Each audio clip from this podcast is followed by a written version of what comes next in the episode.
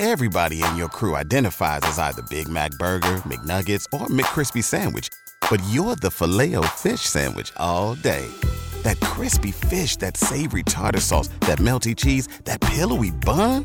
Yeah, you get it. Every time. And if you love the filet of fish, right now you can catch two of the classics you love for just $6. Limited time only. Price and participation may vary. Cannot be combined with any other offer. Single item at regular price. Ba da ba ba ba. Mission Log Supplemental, number 25. Another one from the Rio.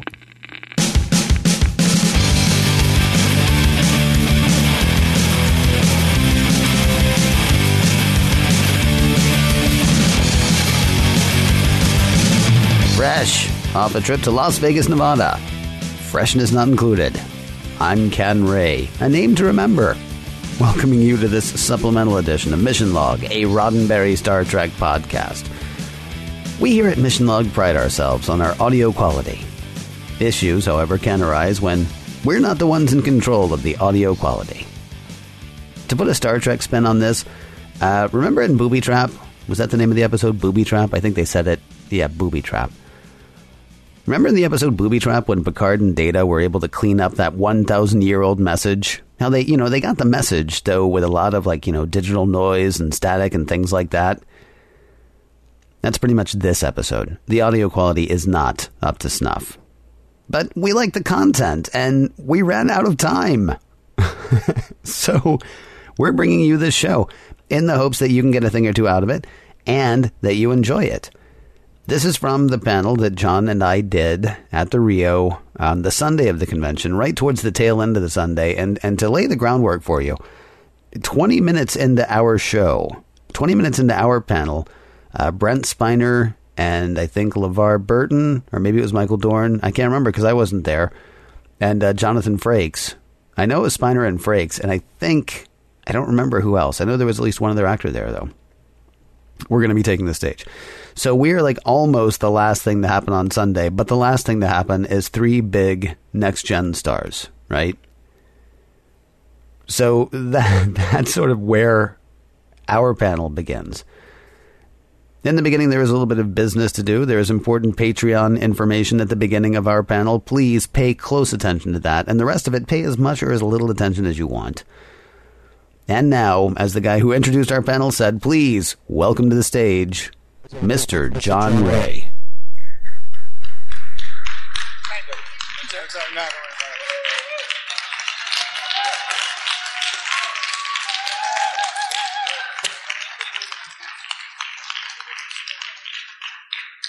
I'm sorry that Ken Champion couldn't be with us today. It's a tragic time indeed. Uh, John Champion is actually with us, though. Is he ready to come out? Can John Champion join us? He please, is. Thank stage? you. Hi, Ken Ray. All right. Oh, by the way, Ken, just a little piece of business, real quick. Uh, it is now 4:20. We know what's happening in the other room at 4:45. At 4:46, we will start handing out hundred dollar bills. To the two of you who stay. Over 720 episodes of Mission Log are in the offing. As we sit here, or stand here, we were supposed to be sitting. See, it's already. Um, we've completed 148 episodes. That is a touch over 20%. That puts us on a three times five year mission. Uh, we're in our eighth season of Star Trek, having hit the three series of um, the original series, two seasons of the animated series, and now we're on our third of Next Gen. Uh, with that as prologue, we welcome you to Mission Log, a Roddenberry Star Trek podcast panel. I'm Ken Ray, And I'm John Champion. and as is our way, we have a structure to this whole thing. Um, we've got a little business to take care of, and then John Champion's trivia is coming up in just a bit. Uh, we're going to do that differently, though. Uh, the first time we did a panel here, we actually opened it up to questions right away because I listen to him talk all the time, and he does the same to me. uh, so it's much more fun to hear from you guys. So if you have a question that you'd like to ask us, or something that you've had about a past episode, Paradise Syndrome not included, uh, we'd love to hear from you. Uh, but then when you come up to ask your question, John is going to ask a trivia question first. Don't worry if you don't get it right. Uh, but if you do get it right, there will be a thing. You'll get a thing. You get a So, thing. Won't that be exciting? Um, you want to talk about that one? That's What's part that of the one? business. Well, we got the Oh, oh, business. Yeah, we got business. Um, Yeah. for everybody who has stopped by our booth this weekend, thank you so, so much. It has been incredibly gratifying to meet you and talk to all of you at length. Um, so thank you for doing that. One of the new things that we didn't talk a whole lot about at our table is Patreon. This is new for Mission Log. We know a lot of other podcasts are doing it, including our distribution partner, Trek FM. We wanted to do something special. We wanted to do Patreon. By the way, it, pardon my voice. I know a lot of you listen to the podcast. I don't normally sound like this, but thank you for bearing with me. Um, we wanted to do something exciting with Patreon. And we came up with uh, micro subscription support levels so you can help support Mission Log. The idea is that we can grow bigger and stronger and faster and uh, make it go better. Um, that was for you, Ken. Was, you're welcome. Um, then we'll be strong. Yeah, then we will. but we want to do so much more with Mission Log. We want to crank out more shows and have more interactivity with you guys um, and do more interviews and all the fun stuff that happens in between the regular mission log episodes. One of the ways to do that is, well, crowdfunding. So with Patreon, uh, we have some exciting prizes, and we're announcing them here first. This is a soft launch, so we have not put this out into the world yet. Um, That'll be your job. Yes. Uh, a dollar a month will get your eternal gratitude. But when you step up from that, you get some cool things. We have the official mission log mission patch, a NASA style mission patch that will have mission log, it'll have our motto in Latin on it, and it will be designed by a guy who knows a thing or two about designing NASA mission patches, Mike Okuda.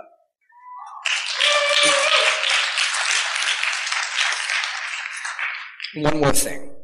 That's also for you, Ken. I see that. Um, Rod has been very generous with some of the materials from the mission log, I'm sorry, the Roddenberry archive, including original 35 millimeter outtake frames from the original series. They're awesome. And there's a very limited collection of those. We have a new mission log plaque, which will be signed by all three of us. And at certain support levels, you'll be able to get a plaque personalized with our signatures with that uh, film clip in there. Everyone is different. It's a very limited quantity. And then some support levels will actually get all three. We have each of the classic colors, the command gold, red, and blue. Uh, so look for that at Patreon, patreon.com slash missionlog. And uh, we'll start getting the word out sometime next week.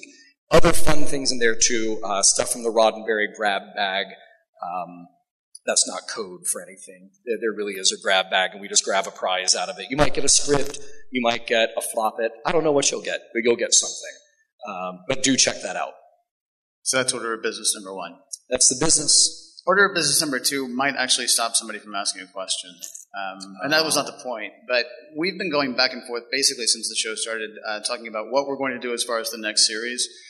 Because as you know, at the end of season three, as everyone knows. At the end of season three of Next Gen, it starts. Um, that's when uh, DS9 correct begins, and um, we've wondered whether we were going to go back and forth, back and forth on each one, or if we're going to do each series as a whole. And we've decided to do each series as a whole for a couple of reasons. for a couple of reasons. I mean, one is that.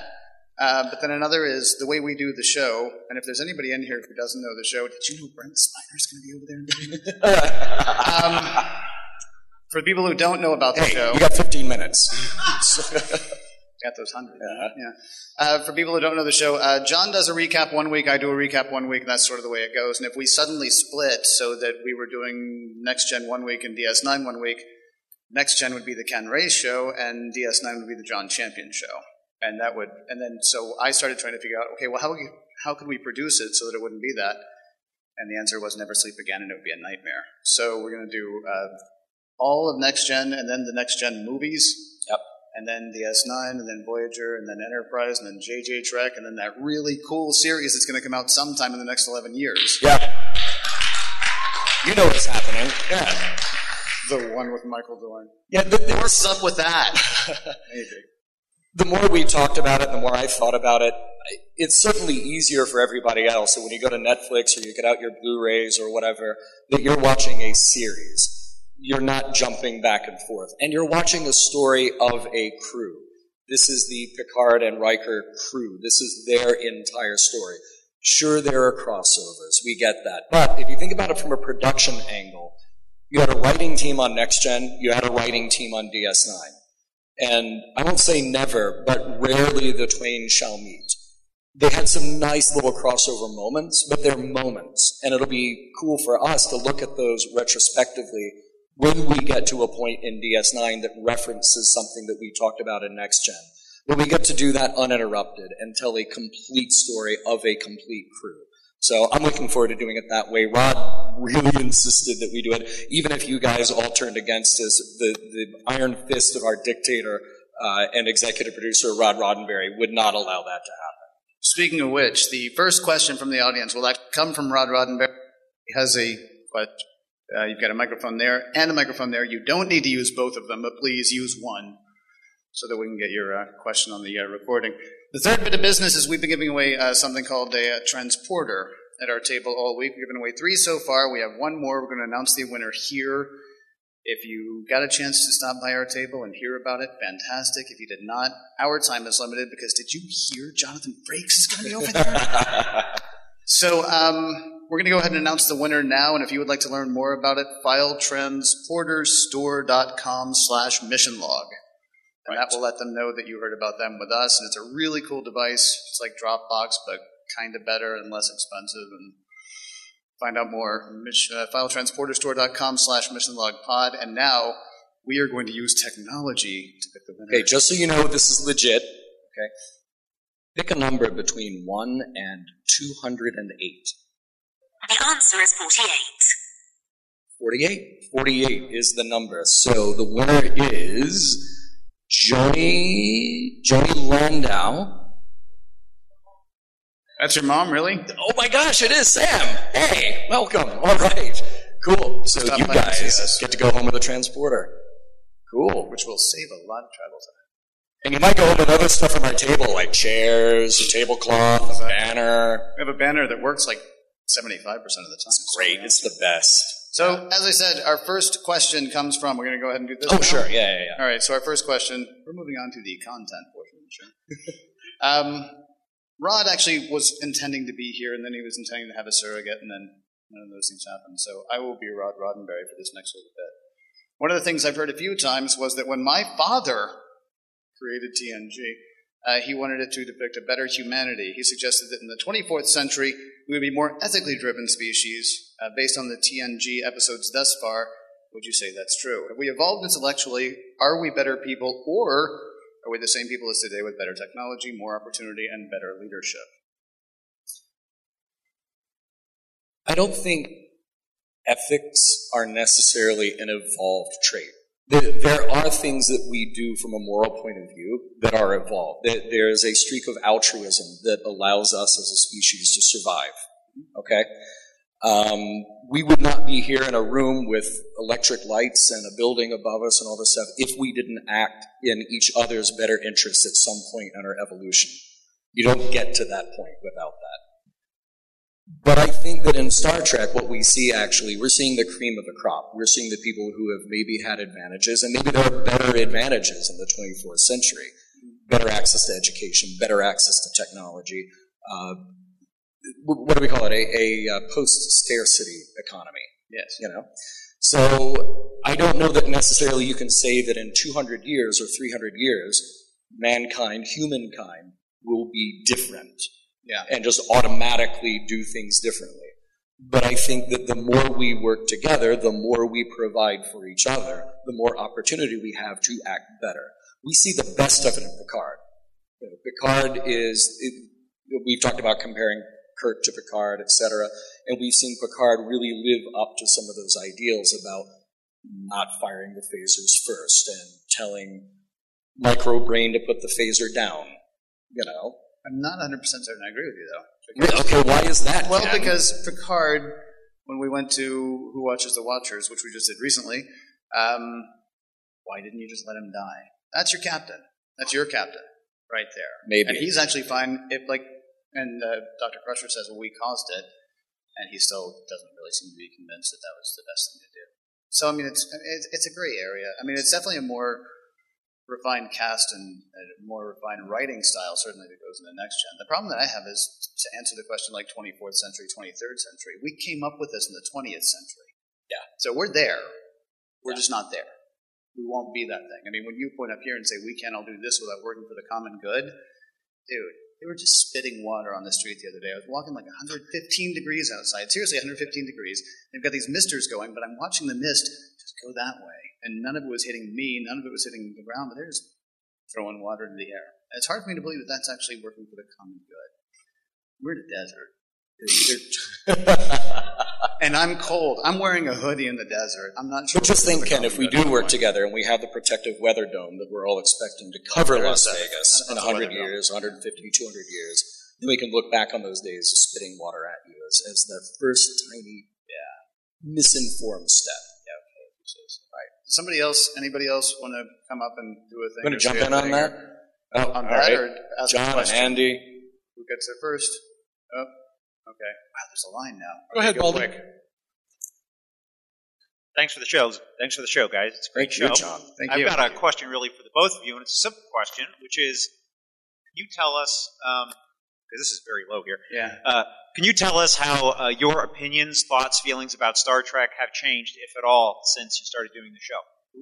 Mm.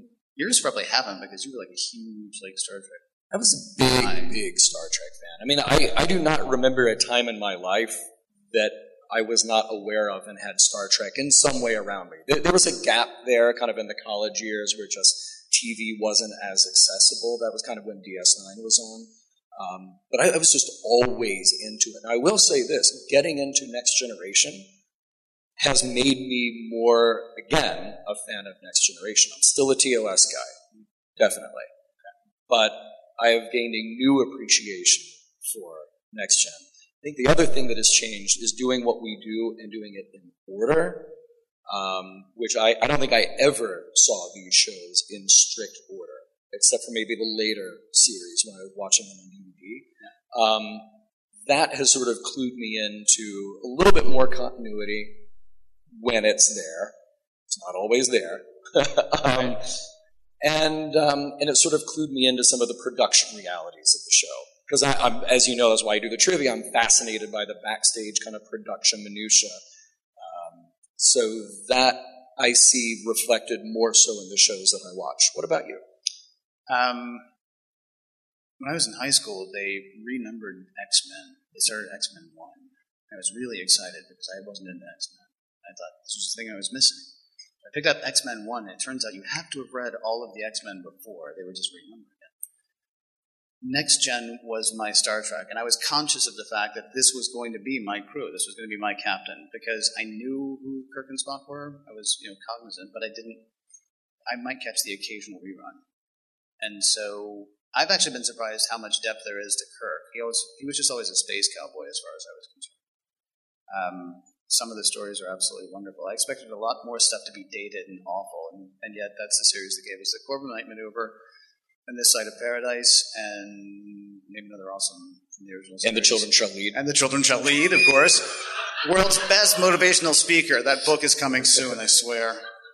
It's the uh, power of positive thinking for negative results. For those of you who don't know, look for it wherever books are tossed and the covers are off, and it's a dollar. So that's that's sort of me. Actually, there's one other thing. So, 17 years old, next gen starts. I'm excited. It's I, I get to meet a captain. I get to meet a ship. I get to meet a crew. I get to meet all these people. It's kind of bad. First two seasons, it turns out, are not great. Going back and rewatching it, I mean, I have such a love for these characters that I'll forgive almost anything. But now that we're getting to season three, I'm excited now because we got really good storytelling, got really great acting. Um, so that's been sort of a to answer your question. That's been sort of a surprising thing for me. Is I've you know, when we broke our format a little bit, John, I have a trivia question for you. oh, we did. We already did that. Okay, yeah. So come back up. Um, and, and honestly, this is not fair because it's not trivia. Awesome. Sit If. I can remember the name of a single episode of Star Trek, I'll be doing better than Ken, and I'll call it a victory. I just named two. I just named two. It's not. This is actually going to be a guess because it's not anything you would know the answer to. So here we go. All right. How many total downloads has Mission Log had since we launched in 2012? Is it 3.9 million, 4.2 million, 4.7 million. 4.7 million. Oh, you were so close. But I'm sorry, we have to go to the next questioner, who would be Andy. Sorry. So, Andy, you, you've got two choices here. You've got uh, 3.9 and 4.2 million. I'm going to say 4.2. You are right. So you win a prize. See me later. I will see you later. Okay, what is your question today? But I see you now. Andy here, a uh, longtime listener, been listening from the beginning. Uh, so let's stick with this theme of, of the, comparing the first body of work to what we've already done with the second body of work. So we had three full seasons of, of Star Trek original series. We are not quite three seasons in as far as mission log goes, but by next year you'll be almost five seasons in, so now's the time to ask. Compare the two in terms of messages, morals, meanings. Which ones do you think had the, the more powerful ones for their time, and which ones are still holding up today compared to the other? It's a mouthful. Have you listened to our show? That's uh, no, that, that, I, again because you have a show? that- that's a big, big question. With with um, I mean, I think we could spend a few hours talking Yeah, about those. yeah. This is similar to a question that Ken asked me earlier, um, so I'll preface it with this. He asked me how I felt like um, how I felt like Next Gen and TOS compared, at least those first two seasons, and I said that I felt like seasons one and two of Next Gen felt in lockstep with the original series. Now the style's different, the ship looks different, the characters are different, but you could tell that it's Gene Roddenberry, Bob Justman, David Gerrold, DC Fontana, and and even when a lot of those people left, you could tell that that DNA was still there, and they were still grappling with the same issues and telling the same kinds of stories that they told in TOS, right? Now you get to the third season of Next Gen, Michael Piller, Ron Moore, uh, more of a heavy influence from Rick Berman. You have these newer writers coming in. You lose uh, Maurice Hurley, you lose uh, Burton Armus, you lose a lot of these people. The show becomes its own thing then, and it's still referencing the original series in in terms of we're going to do shows with social impact that tackle big issues but it feels then like it's its own thing. It feels like it's its own world with its uh, with its feet firmly planted in that world. Yeah, this, this third season may turn out to be pretty good. We'll have to see. Well, yeah, yeah, and, and there were great moments in seasons one and two, no question about it. But to me, it feels like the thought behind it is still 1966, 67, Sure, 68. compared to And, and it's not to say that it's old and stuffy. It's to say that this is how they learned to write Star Trek. Was in those days. Well, and it was they were also- applying. It was also the edict that came down from uh, Roddenberry, though, wasn't Yeah. it? I mean, he wanted something that was a bit more um, clean. Yeah. let's say. Um, He didn't want there to be stripe in the Federation. He was fine with there being stripe outside. You might still have like a jerk character, but I mean, I Usually a Commodore. reason- yeah, or, Not- an, not or an admiral. Not you.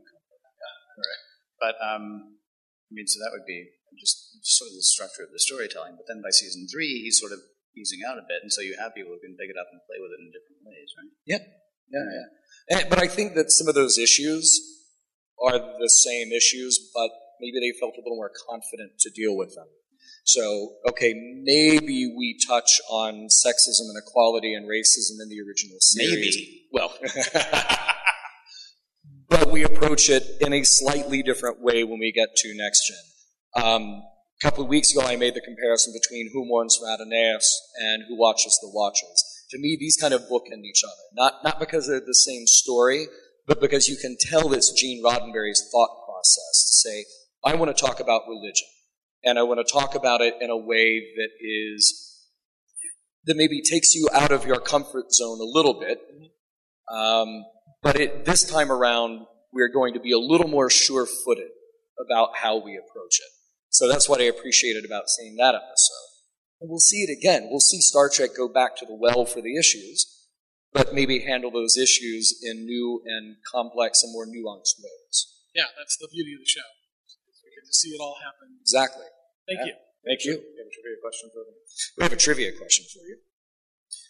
What is the most downloaded episode of Mission Log? Okay. Downloaded episode. So you have three choices The Cage, The Man Trap, or our interview with Roberto Orci. Assuming that people want to sample you by your first episode, I would say the Cage. Look at the scientist. Look at the logic. scientist. Look at the logic. Thank Yeah. you, David. Come up and Yes. do the thing. So you'll you'll get a prize. See me later.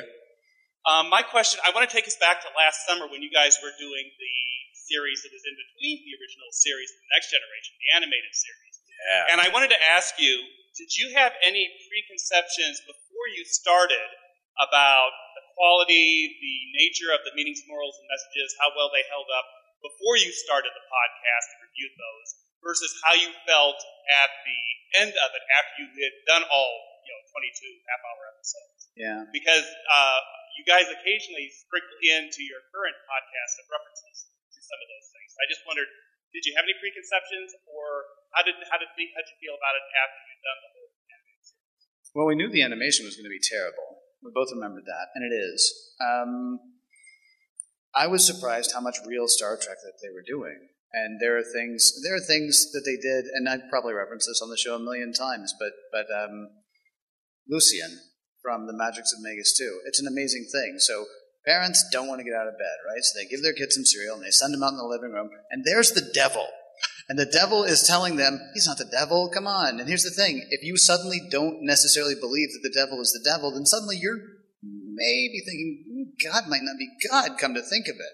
And that's mind blowing that they did that, and they did it in 20 minutes. There are some times when we're watching an episode, well, certainly of the original series, but uh, sometimes in Next Gen as well, where it's like we got 48 minutes, so let's have everybody for their brow a bit more and fret a bit more and things like that. On the animated series, they had 22 minutes, and they were telling just some rock solid, amazing science fiction stories with real morals, messages, and those kinds of things. Um, also, talking with somebody, I can't remember who earlier this week, about when you saw a woman in command on the Enterprise.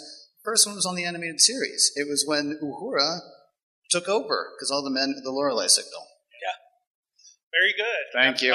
Uh, so um, a woman took over, took control at that point. That happened in the cartoon. And that was the first time in Star Trek, I believe, that that had happened. I mean, she was integral to some stories, but she was in command of the Enterprise at that point. She and Nurse um, Chapel yeah. took over. And that's, that's an amazing thing. So there was some really great stuff there. Uh, questions of the, the infinite Vulcan is, is an amazing thing to me. It goes to Spock's brain, which I know is supposed to be a horrible episode, but Spock would be fine being Spock's brain because he's still Spock as far as he's concerned. Spock is the infinite Vulcan, the 50 foot Vulcan would be fine as the 50 foot Vulcan. It doesn't look like what Kirk thinks it looks like, though, so it's going to stop. but I mean, it, it brings some really interesting philosophical stuff, which is, you know, nuts to think. And next, Hong Kong Phooey. You know, I mean, that, that's amazing what they were doing in that time. I think I, I'm lucky that I grew up at a time when, you know, I, I was a child of the 70s. Star Trek was in rerun, but the animated series, those Mego figures, color forms, all that stuff, it, it kind of blurred it all in my head. So I just knew that as Star Trek. Star Trek is all of that stuff. And then a few years later, I could anticipate the first motion picture. So I never really looked at the animated series as something being separate and, and different. We got to go back and watch it. I was amazed that the stories were so good because you look at the interviews with David Gerrold and DC Fontana and Gene Roddenberry, and they say, "Yeah, we were just making Star Trek. We didn't think about well, this is different or it's separate or we have to dumb it down. We're just making Star Trek, and that shows absolutely." That same 15 minutes of music they only ever had for the entire 22 episode run, I love that. I love that. I mean, it would be a very short CD if you had the soundtrack, but I love that. You know, and it just puts me back in that place. Yeah, this is all that filmation stuff that I grew up with. Um, but getting to rediscover it was magic. You have a trivia question over there. What was your name? I'm sorry. Amy. Amy, yes, we met. Thank you Yes, for coming by the you. table. Love your show. Um, I was wondering if you could maybe give us a preview. Your commentaries, uh, especially the last two with Wil Wheaton and Marina Sirtis, are fabulous. Who's next? Come on, spill it, spill it. Um, okay, I, I will I will not tell you who spec- well hang on who specifically is coming up, but I will say that um, we have people lined up from next generation, the next generation era. We're going to be able to dig more deeply into some of the behind the scenes and cast changes that happened in next gen. So you just kind of mull over that. Okay. Okay. Uh, it always comes down to scheduling and timing and availability and all this stuff, but uh, we, we have had many a flurry of emails uh, about getting this together. Um, I have also been in touch with uh, Preston Neal Jones, who wrote the definitive history of Star Trek the Motion Picture. And if you listen to our show, you know that I'm a huge fan of that movie. I feel like it, it merits a lot of discussion. Um, he actually started his interviews before that movie was made, and then through the production and post. And now he's come out with a big, thick volume of uh, transcribed interviews and comments about that. So uh, we will have him on at some point. I, I, don't know if it's going to be in a few weeks or a few months, but he will be there. Um, and the others, you, you just you just have fun playing that mental game about who we will have on. Well, it felt like uh, your interview with Marina Sirtis, like we got cut off, and then you guys talked with her for a lot longer. Oh Is yeah, that true? Well, yeah. But So you just left us hanging, and okay, well, so you have to understand that They were next to each other. I was in Buffalo. They said Yeah. goodbye to me. I got no clue at that. a lot of the interviews with uh, dignitaries, celebrities, um, they happen at Rod's house. So we have a little recording space behind his office. And somebody like Marina, who's very tight with Rod, and, and hopefully you got that through the interview, she practically grew up with him as like the little brother. right, yeah. You know, because she's very close with Gene and Majel. So it's nice to have somebody like that come to the house. But the problem is they know each other very well. She's very chatty, and we just immediately started talking. So there was no intro to our show, and, and in fact, she had been telling so many great stories. I just hit record and say that again, say that again. Um, and then at the end, there was still so much more to say, but she was taking off to go do something else. She will be back. Oh. Uh, if if it's kicking and screaming, we will have her back because she's fabulous. Yeah, she Yes. promised. She did. We'll hold her to it. Yeah. Thank you. Thank you. Thank you. Hello, Ken Ray, John Champion. Thank you for what you do. Um, Thank you. What's your name, by the way? Sean. Hi, Sean. Hi. So you approach things in a very each episode in a very unbiased, impartial way, which I really appreciate. You brought up Spock's brain, which is you know obvious that you know yes they say Spock's brain a million times and that's ridiculous, but yet when you break that away, there's some fun content there and, and it's enjoyable. But are are there any things, any episodes that you you approach and you go, I hate that episode? And Yeah. is there something mentally you have to do to approach it impartially or unbiased? Um, I don't remember the name of the episode because we haven't gotten to it yet. But the one with the exobots.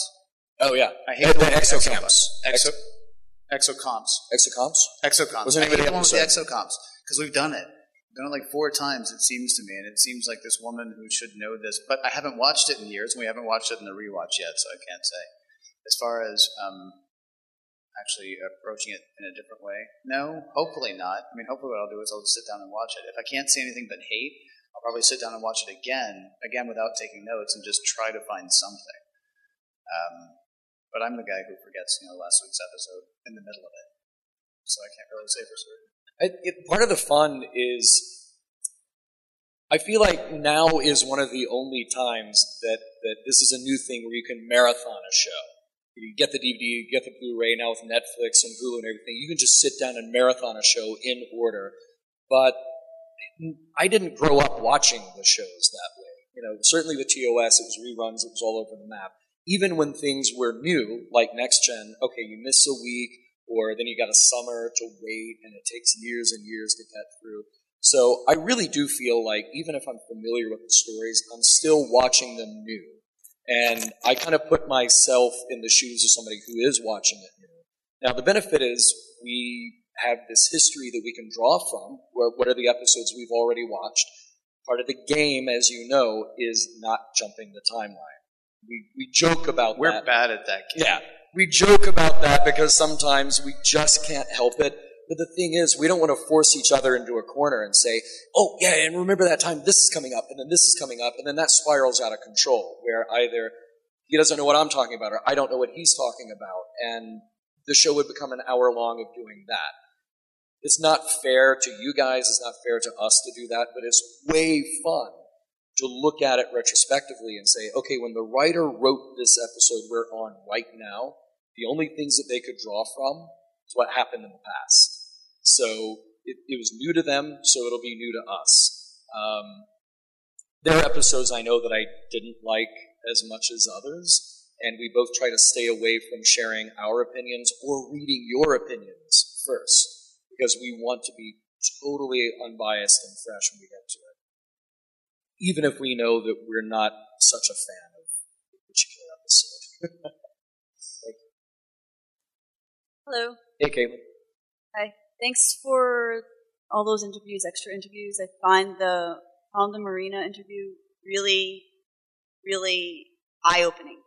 And it's a little troubling as well. And I'm wondering, in the three years you've done this podcast, you know, what else have you found that was really eye opening and how do you reconcile the behind the scenes drama with the legacy that is Star Trek? That's for you. Have you ever worked in theater or film or TV or any any of the like performing arts or anything like that? Just high school improv. It's the same thing.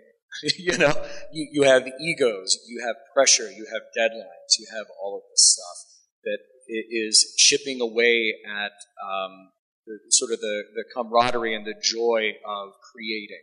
You know, um, for me, when we have on somebody like David Gerrold, who has his take on things, his story about what the, the joys and the deeply disturbing problems with working on Star Trek, we have to look at it and say, okay, this is his point of view, it's his perspective, and it's valid. His experiences are valid for him. And then you have somebody else come on and say, oh, working with Gene was great, working with Bob Justman was great, working with everybody was great. Um, and that's valid too, because that was their experience. I think I've always been somebody who um, I felt like I got more out of production the more I knew about the behind the scenes stuff. Um, even when I was a kid watching, say, Star Wars, and I'm five years old watching Star Wars, it's a space fantasy and it's awesome and I get lost in the story. But I also am fascinated by the fact that they built a Millennium Falcon. They built this prop and it took prop guys with wood and hammers and nails and paint to make that thing happen. And it doesn't take away from the joy of experiencing the story, knowing that people like sweated and fought over making that story happen.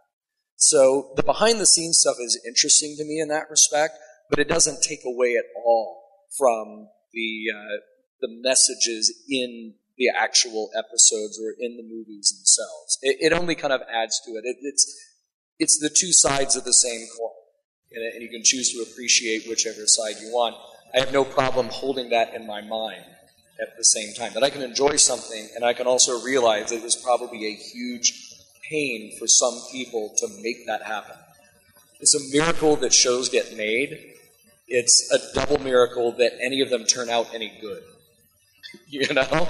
It really is, particularly when you get to the end of the season and then they're all like, oh, just worn out. I have no more fresh ideas, and then I know I have to do it again next season.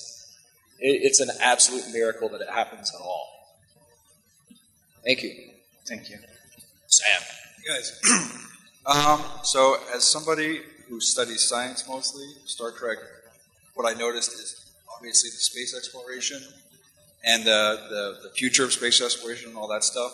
But I'm also interested in Star Trek, obviously, because of the morals that explored and the human condition that's explored.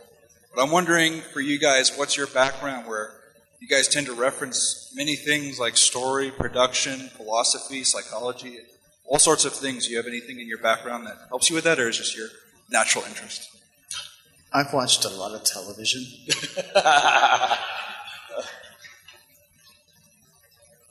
Rod Roddenberry came to me in January of 2012 and said, I like what you do.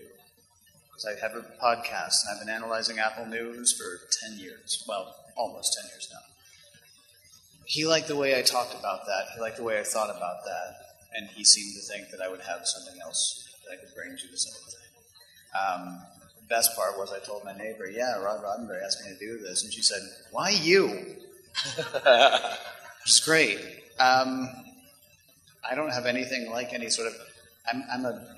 My mind is a sieve as far as catching stuff that I find interesting. There are lines from books that I read 20 years ago that I still remember, but there's something beautiful about it. And there's something beautiful about that stuff at Starford as well, and I tend to watch it that way. And we get emails all the time that say you're wrong about this. I personally disagree with those emails because I don't know that you can be wrong about it exactly, but there's certainly stuff that I don't know. There's certainly stuff I'm going to miss. Um, sometimes we'll do some research. When we were doing the Quinonians the other day, I didn't know the, the root of the word Quinonian. So, you know, the cool thing is we all have Google now. So even if you don't know, when you start watching that show, by the time you get there, you should have a bit more knowledge. Um, so that's me. John, on the other hand, is a brain on legs. So he. I, you know, I, something you just said. I'm kind of always entertained about the idea that when, when we meet people here or we get emails and say, I love your show, um, and most of the time I disagree with you. And, and I kind of wonder, what are you disagreeing about? Because if it's just that I have an opinion about something, Right. well, that, that's kind of the nature of the show. That's just sort of what we do. And, and you have an opinion too, and that's cool. But um, I, I always wonder about the idea of just disagreeing. Like, uh, you're wrong. Yeah, we got a great email from somebody recently who was like, "You were wrong, and I had to laugh when you said this. And you were wrong about that, and I had to laugh about that too." And I got like halfway through the email, and I practically threw his computer across the room. Or, or the emails that sound like a disappointed father. Like, oh. Well, those are mostly from my father. They are. They're, but he writes them to me, which is so I weird. know, right? You know? Yeah. He doesn't even get my email address. Right, right. Um, my background, I grew up as an actor, and I, I spent a lot of time as a kid and up through college, and then um, after that, working in uh, Chicago theater and doing all kinds of stuff. But I also worked in publishing, and when I was in college, my mother and father encouraged me to not get a degree in theater, even though I'd spent 18 years theater, film, TV, commercials, whatever. But they said, get a degree in something else. And I found that I was interested in a lot of other topics. I, I got a degree in journalism. I spent a lot of that time studying psychology, sociology, anthropology. Um, in fact, I, I don't know if I would have taken a career in psychology, but it's something that I stuck with. And um, to this day, I have uh, a real passion for political and social issues it's not always the right place to share them on our show because it's our opinion piece, but it's not a platform necessarily for us to preach. Um, but these are topics that I'm, uh, I'm deeply interested in. And Rod and I uh, sat down several years ago, and it was one of the first times we really socialized. We kind of knew each other, but the first time we really socialized over dinner, and just a lot of sake, just a, an obscene amount of sake um, the, the truths kind of came out, and, and we just sort of realized, you know, these things that you think about the world and these things that you think about sociology and political issues and psychology, blah, blah, blah, we're kind of on the same wavelength.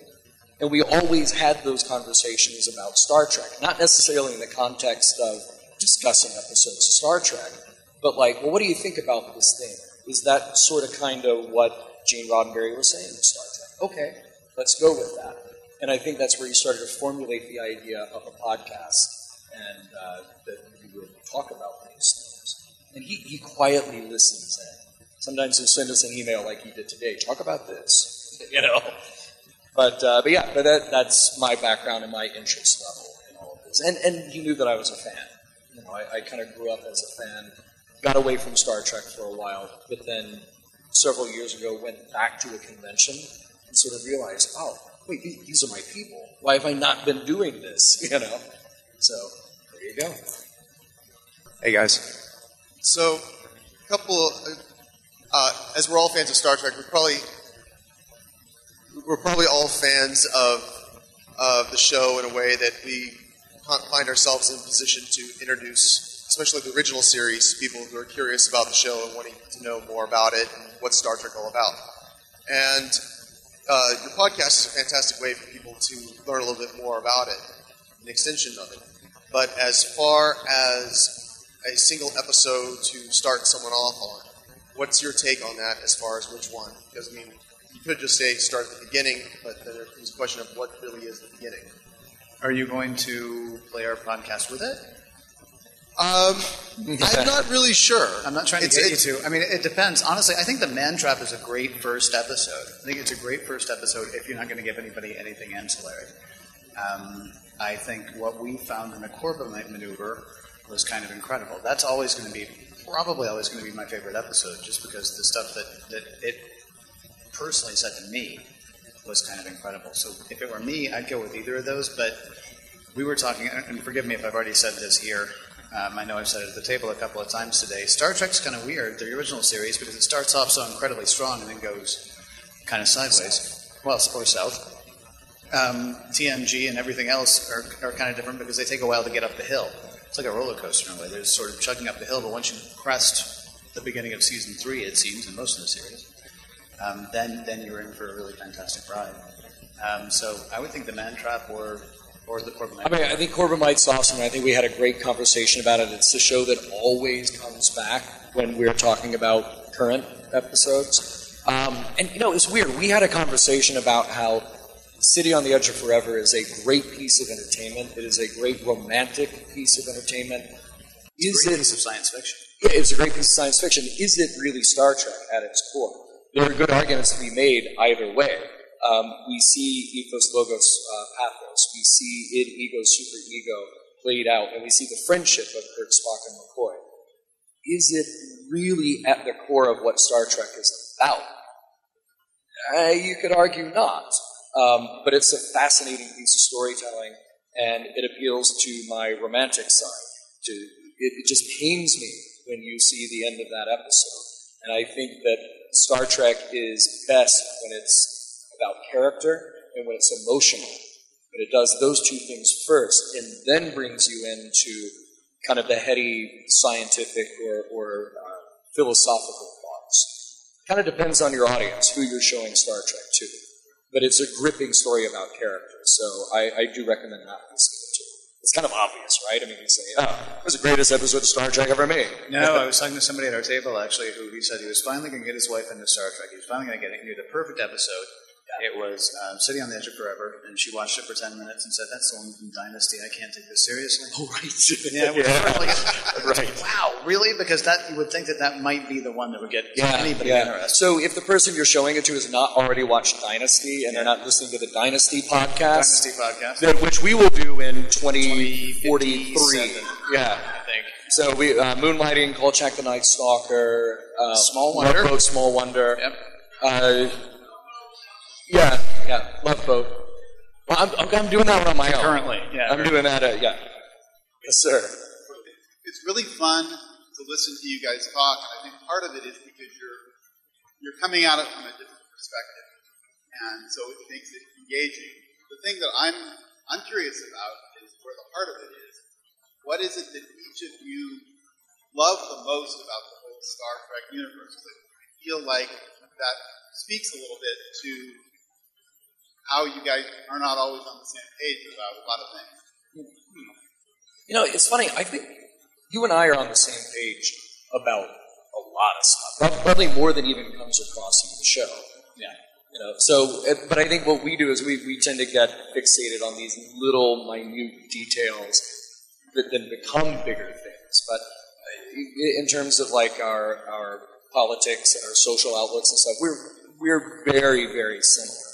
Um, I think the thing that is most fascinating to me is that you can take any great piece of literature, any great work of literature, take the works of Shakespeare, take whatever you like, and uh, or, or take you know some great religious texts, or, and the idea is that they have staying power because they say something about what it is to be human. That's all that it's about. Uh, a great night at the theater, or, or watching a movie that affects you emotionally. It's all about asking you what it is to be human and what kind of human do you want to be. Star Trek is so lucky that it gets to be entertaining and also do that and show us this world to aspire to and also do that. Um, I, I said it before that Star Trek The Motion Picture to me is such an underrated movie, but to me that is one of the most humanistic stories Star Trek has ever told. Spock reaching up from the sickbay bed and saying this simple gesture is something that V'ger will never understand, and that's the changing of Spock's character. And, and it sort of guts me every time I see it. It's like, ah, this is the Spock that becomes the Spock that we want to see in the Wrath of Khan. It informs everything else that comes out. So part of it's part of it's technology. I love spaceships and all that stuff. Part of it is science. Part of it is philosophy. But ultimately, it comes down to the, these questions that, that don't have a hard answer. It's just about what kind of human are you now? What kind of human do you want to be? And how do we get there? For all the fun that Star Trek has with uh, warp drive and transporters and phasers, fine. We were much more interested in that simple moment at the end of the Corbomite maneuver saying, they almost killed us. Let's go help them. Because now they're hurt. You know? That's that's one of the big messages of Star Trek. Is you can be better than your gut instinct. You can. Um, honestly, for me, it was just always the fact that it's a it's a sort of a guidepost to where we can go. I mean, I on my Apple show that I do, not the Apple, but Apple. Um, I used to talk about one of the reasons I love Apple technology. I'm not trying to proselytize for it, but the thing I loved about it was it seems to me that there are two potential futures: Blade Runner or Star Trek. And the Apple stuff always spoke to me as the one that gets us to the Star Trek future. And the Star Trek future is the one that I want to aim for. I like the idea. I mean, I say the whole thing about the misters and all that stuff. I don't like how cynical I am about where we are today because I love how because I love how um, beautiful the, the, the possibility of a Star Trek future is, or the, the, how beautiful that future is. It's sort of sad though that we only think of it in terms of future because, like I said a few minutes ago, these 24th century characters were created in 1986, right? Yeah. Created in 86, first aired in 87. Right. We've had these ideas. And we, some of us continue to have these ideas, and some of us say, yeah, but here's the thing if I do that, then I have less. Okay. So you have less, you Um, so I, have always just sort of liked the vision where we're past the petty squabbling, which was where we got into our fight about the first two episodes, Gene Roddenberry did not want the Federation to be bad. We'll go find other people who are bad. He didn't want the infighting. He didn't want the the the, the backstabbing, the angriness, the conspiracy inside that whole thing. And, and you know, and I know so many people who say, "Oh, this is where it gets good. We have that arc where this guy's after that guy and all this stuff." And it's better storytelling. It's more exciting storytelling, but it gets in. And that's sort of that's sort of a bummer. But it's going to be awesome. So you know, don't worry. There's a constant thing in Star Trek about sorry about the the family you earn or the family you choose versus the family that you are given. And we've kind of joked about it that on the Enterprise D, everybody's an orphan, literally or figuratively, everybody's an orphan. Um, but they have formed such strong bonds. And it is a little unfair that when we watch Star Trek, we're seeing what's happening on a ship with a crew. We don't really go back to Earth that much we don't really see what other people are doing who work in a restaurant or work at, I don't know, Denny's in the 24th century. We don't know what their personal lives are like, their dynamic. But what we do get to see on the ship is that coming together that you're. So we just got the symbol from the guy over there. By the way, have you considered an exciting and rewarding career in podcasting? Um, uh, the, the, the signal was we have 45 more minutes. Yeah, right? exactly. Okay, right. good. You've got to start giving out those hundreds pretty quick. right. Um, we're going to be tearing down our table in about three minutes, but it's over by the Roddenberry table. So if you guys tear off a piece, stop by and, and break up a piece of the table, give it to you, take it home, or you know, catch us in the hall because we're around tonight too. Right? Oh yeah. Cool. Yeah. I can't believe you. This many people stayed. Thank you so much. Thank you. You guys are awesome.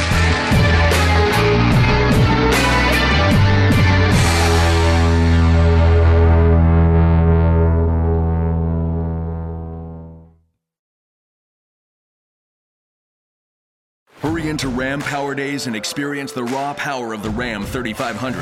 With available best in class torque and towing among 350 3500 pickups when properly equipped. Strap yourself in for one powerful ride in the Ram TRX. With the most horsepower of any gas pickup ever built. Or the Ram 1500, awarded number one in driver appeal among light duty pickups by JD Power three years in a row. Hurry into Ram Power Days going on now. For JD Power 2022 U.S. award information, visit jdpower.com/awards.